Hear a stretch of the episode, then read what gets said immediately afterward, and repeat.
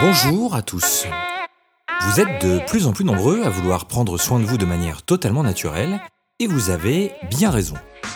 Aujourd'hui, je vais vous parler du syndrome des jambes sans repos, plus communément appelé impatience, mais qui est en fait la maladie de Willis et Egbaum. En France, c'est près de 8,5 millions de la population qui en est atteinte, soit près de 5 millions et demi de personnes, mais 1,3 million de Français en subissent les effets quotidiennement. Sachez que le diagnostic est souvent long à poser et il vous sera peut-être imposé de passer une nuit dans un centre d'études du sommeil pour que l'activité des muscles des jambes soit enregistrée.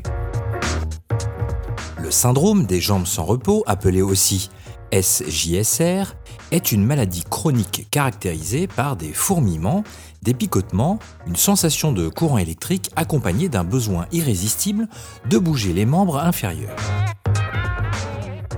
Cela pourrait prêter à sourire, mais comme les symptômes interviennent lors des phases de repos et en particulier le soir au coucher, ils sont considérés comme des troubles du sommeil et perturbent la mémoire, la concentration et dans les cas les plus graves peuvent également provoquer de fortes douleurs.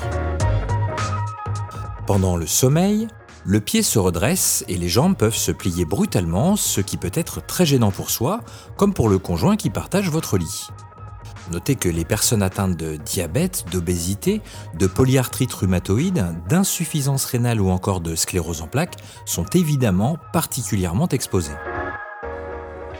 Pour vous soulager pendant les crises, vous pouvez bien sûr bouger les jambes, plier les genoux, marcher un peu ou vous masser les jambes. Mais bien qu'efficaces, les effets ressentis restent de courte durée. Et sincèrement, qui a envie de se lever en pleine nuit et d'aller faire le tour du pâté de maison? Notez également que les crises sont plus fréquentes chez les personnes qui ont une carence en fer. Donc, un conseil, si vous pensez avoir des impatiences et que vous êtes un adepte du thé vert, faites une pause, car le thé vert réduit les capacités du corps humain à l'absorber. À ce jour, la médecine n'a pas identifié les causes du syndrome des jambes sans repos, mais les pistes les plus abouties mettent au jour une origine plutôt génétique. Certaines familles seraient donc plus atteintes que d'autres. Par ailleurs, de récentes études ont permis de mettre en évidence un déficit de la production de dopamine qui joue un rôle capital dans la communication entre les cellules nerveuses. Votre médecin va donc vous prescrire un traitement centré sur l'amélioration de votre hygiène de vie, une prise de médicaments dopaminergiques dans les formes les plus graves et un traitement symptomatique pour accompagner les crises et atténuer les symptômes résiduels. C'est là que la réflexologie peut être d'une aide précieuse. Par son action, elle contribue à réguler les fonctions organiques en stimulant les terminaisons nerveuses. Elle est particulièrement efficace dans la gestion des troubles du sommeil et semble compléter les traitements classiques. Elle aide également à réduire les soubresauts et à diminuer les symptômes moteurs.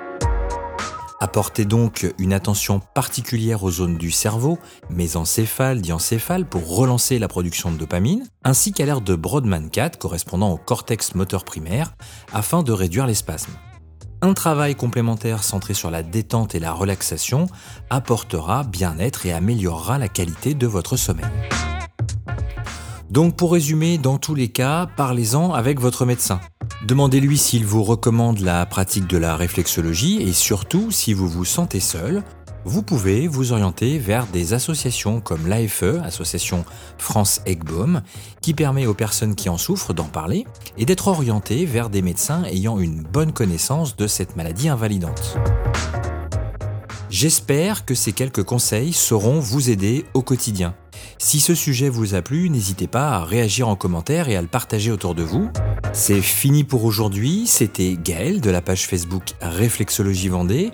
On se retrouve très vite et surtout, en attendant, prenez soin de vous.